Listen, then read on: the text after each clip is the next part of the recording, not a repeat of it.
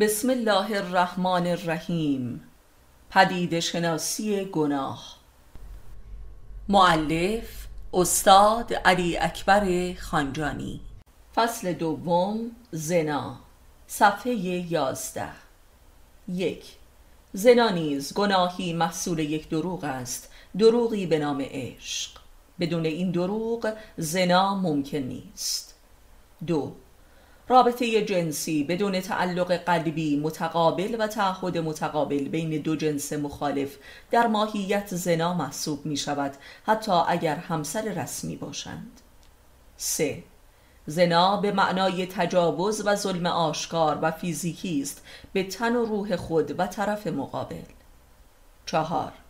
از آنجا که قوه جنسی هسته مرکزی غریزه حیات است پس تجاوز به تن چه با مکر و چه زور عین تجاوز به جوهری زندگی و جان و روان است و عوارض آنگاه برای تمام عمر باقی میماند به مانند جراحتی در روح آدمی که موجب عفونت و فساد می شود و زهرش در روان انسان جاری است. پنج عذابهای حاصل از زنا همچون دروغگویی به صورت قانون طبیعی در روح آدم به طور خود به خود بارز می گردد 6. زنا به عنوان نوعی از دروغگویی و فریب و گمراه سازی باعث فریب و زلالت دل و روان ناخداگاه آدمی است و این دروغ و فریب به صورت تظاهر به عشق عمل می کند هفت. آدمی موجودی حامل روح است. ولذا همه اعمال بشری روحانی اند پس زنا نیز عین زنای روح است که به شدیدترین وجهی تمامیت جان و روان آدمی را دخیل در یک ستم و پلیدی می سازند هشت. آن زناشویی که مبتنی بر ولایت پذیری متقابل و صداقت و همدلی و هم سرنوشتی نباشد مسلما رابطه ای زنایی محسوب می شود و لذا این رابطه موجب افزایش تدریجی کینه و ادابت در طرفین شده و عاقبت در جایی عقد گشایی می شود و جنون و جنایت می آفریند که به معنای برون افکنی و پاکسازی وجود از طرف مقابل است. زیرا در رابطه جنسی جان و نفوس طرفین دخیل می گردد و هر کسی در طرف مقابل دخیل و خلیفه می شود و این واقعه علت العلل روسبیگری و شهوت و خیانت افسار گسیخته و کینه طولانی مدت است. نه به همین دلیل بعد از طلاق طرفین بایستی به اندازه کافی صبر کنند تا از طرف مقابل به لحاظ روانی پاکسازی شوند و در ازدواج بعدی تعجیل نکنند که این تعجیل موجب زنای نامرئی در رابطه با همسر بعدی است. ده. ازدواج از روی ریا و مکر و تجارت و فاقد تعلق قلبی و اعتماد یک رابطه سراسر زنایی است و لذا عواقبی وخیم دارد. یازده. زن و شوهری که به هر دلیلی تعلق قلبی را از دست داده اند بایستی از رابطه جنسی بپرهیزند زیرا این رابطه بر کینه می افزاید و زنا محسوب می گردد و در صورت عدم جبران رابطه بهتر است جدا شوند زیرا فرزند این رابطه نیز در یک شرایط و روان زنایی تربیت می شود و خسم والدین می گردد و خود نیز رنجور روانی می گردد دوازده. رابطه زنایی موجب کشت و پرورش و رشد دادن کینه و ادابت در قلوب طرفین است. و مثل این است که آدمی در دل خود خسمی شیطانی را حمل کند و پرورش می دهد که این موجب تباهی تن و دل و روان است. سیزده زنا از بدترین گناهان است زیرا تمامیت جان و روح آدمی را در این عمل دروغ درگیر می کند و بذر دروغی شدید و عمیق تا اعماق وجود آدمی ریشه می دواند و وجود را سراسر دروغین و مبتلا می سازد چهارده. به همین دلیل طلاق بیهوده و از روی هوس به همان میزان که خطرناک است طلاق ندادن در صورت فقدان عاطفه نیز خطرناک است. پانزده از آنجا که زن در رابطه جنسی طرف پذیرنده و دریافت کننده است مسئله زنا در وجود او به مراتب خطرناکتر و طولانی مدتتر عمل می کند و لذا زن پس از هر طلاقی بایستی امر عده را رعایت کند و این امر برای مرد واجب نیست ولی مستحب است.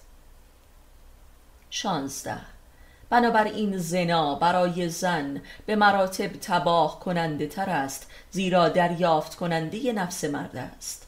درست به همین دلیل رعایت هجاب و مخصوصا افت نگاه برای زن ضروری تر است و زن با هر نگاهی و لمسی مردان را تا مدتها در نفس خود نگاه می دارد همانطور که اسپرم مرد را در خود حفظ می کند 17 تعهد اساس حلالی رابطه زناشویی است.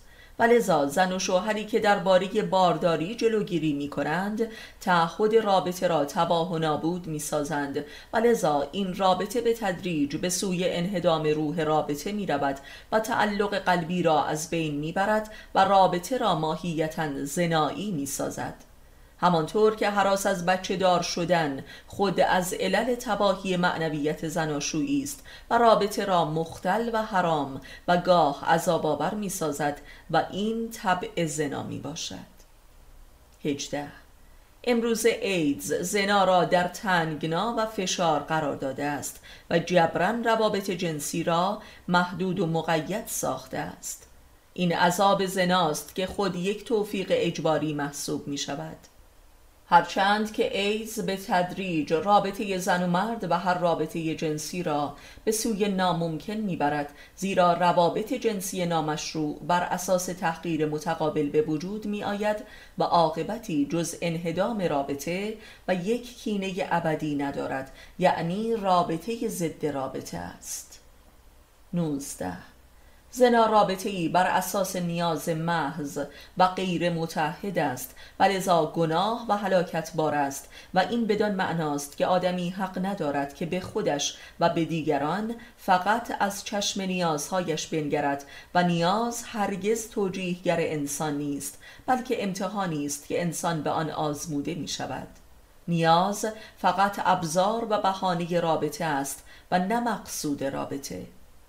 انسان آن است که بر خویشتن فائق آید و روح و فطرت و اخلاق و وجدان و ارزشهای الهی خود را فدای نیازها نکند و این میزان انسانیت است.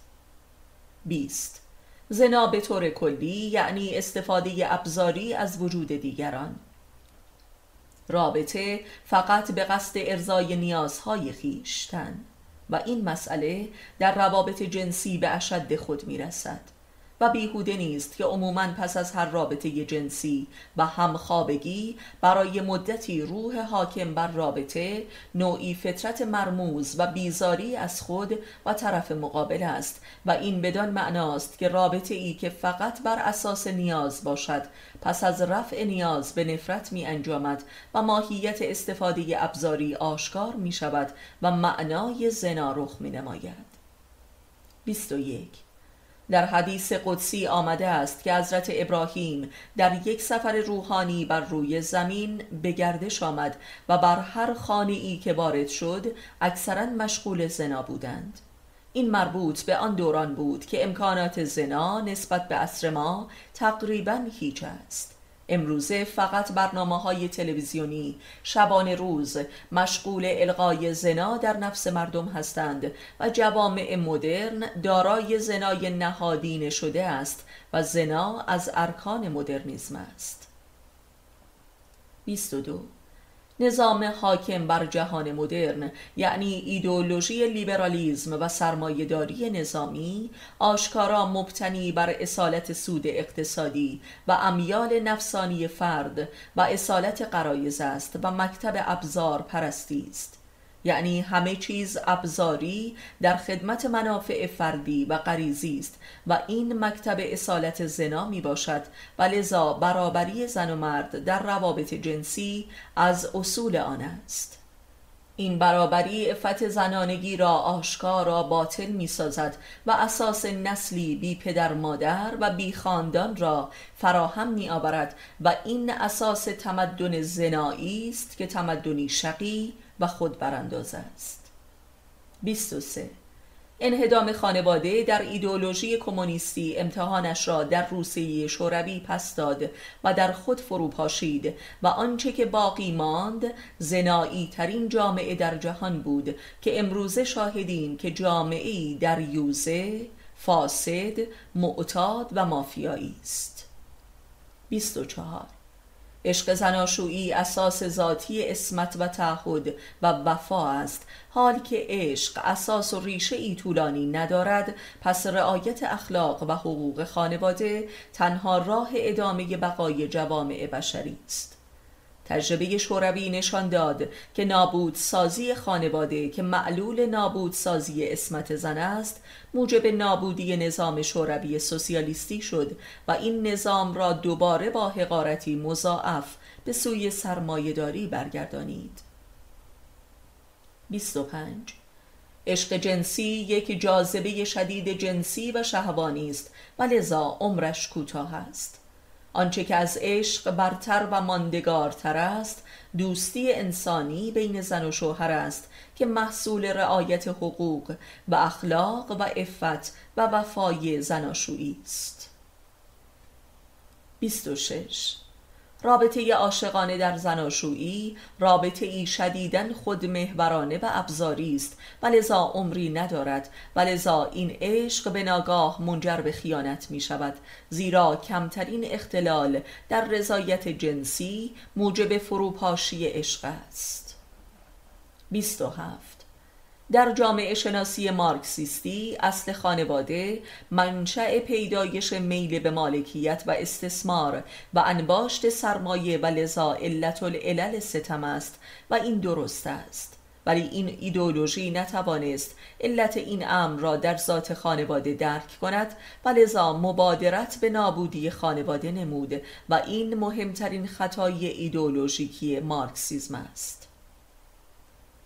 28 علت العلل مالکیت پرستی و انباشت سرمایه در خانواده امر شجری ممنوعه. یعنی نجات پرستی و ارادی به جاودانه شدن در تاریخ است به واسطه ادامه نژاد در فرزندان. و این اصل کفر است. پس خانواده باید تربیت شود و روی به خدا پرستی کند تا در رابطه با خدا حس جاودانه نماید نه در فرزند پرستی و تاریخ پرستی که منجر به مالکیت پرستی و انباشت سرمایه می شود. ولی مارکسیزم اصل صورت مسئله را پاک می کند یعنی خانواده را نابود می کند زیرا راه حل دیگری نمی شناسد چون خدا و دین را منکر است. 29 ایدئولوژی کمونیستی با انتقال فرزندان به جامعه و حکومت و خارج کردن سرنوشت بچه ها از ارادی والدین می‌خواست تا بنیاد مالکیت پرستی و انباشت سرمایه را براندازد. ولی این امر منجر به متلاشی شدن رابطه زناشویی می شود و خود موجب خیانت و زنا و طلاق است. سی.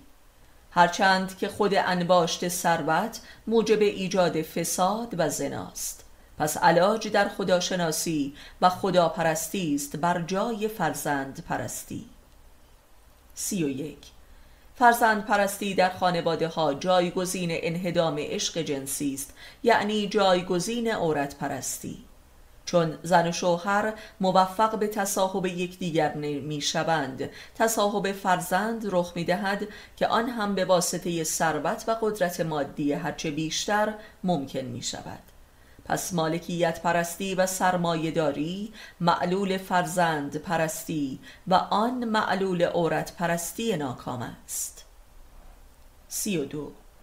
خود اراده به تصاحب یکدیگر در رابطه زناشویی منشأ عذاب و انهدام این رابطه است که این انهدام یا به زنا و فسق منجر می شود و یا به واسطه ثروت و حق حساب اقتصادی به زن جبران می شود که این امر هم خود بالاخره به خیانت و زنا می رسد منتها با اندکی تأخیر. 33 پس اراده به تصاحب یکدیگر در رابطه زناشویی منشأ زنا و خیانت و طلاق است.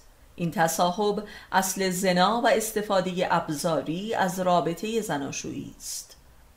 ناکامی در این اراده اساس مالکیت پرستی و ثروتاندوزی و استثمار است و انسان تکنو زده امر به برون افکنی و اوریانی می شود و لذا زنا و روسپیگری هویت ذاتی انسان تکنولوژی پرست است. زنا فرهنگ بشری تکنولوژی است زیرا امر به مالکیت و اوریانی ذات تکنولوژی است. سی و چهار. اگر عمده مفاسد جنسی و زنا و انحرافات جنسی در افراد متأهل و پس از ازدواج رخ می نماید دال بر حقانیت ادعای مذکور است همانطور که مالکیت پرستی و ثروتاندوزی و تکاسر و استکبار هم پس از ازدواج رخ می دهد. پس واضح می شود که مفاسد جنسی و زنای سیستماتیک و توجیه شده اجتماعی محصول جامعه سرمایهداری است و این دو علت و معلول یکدیگرند. و لذا امپریالیزم و روسپیگری یک پدیده دوقلو هستند و بدون یکدیگر ممکن نیستند. و اگر کمونیسم نیز به امپریالیزم و مفاسد جامعه امپریالیستی رسید به دلیل عدم درک حقیقت خانواده و راز رابطه زناشویی بود.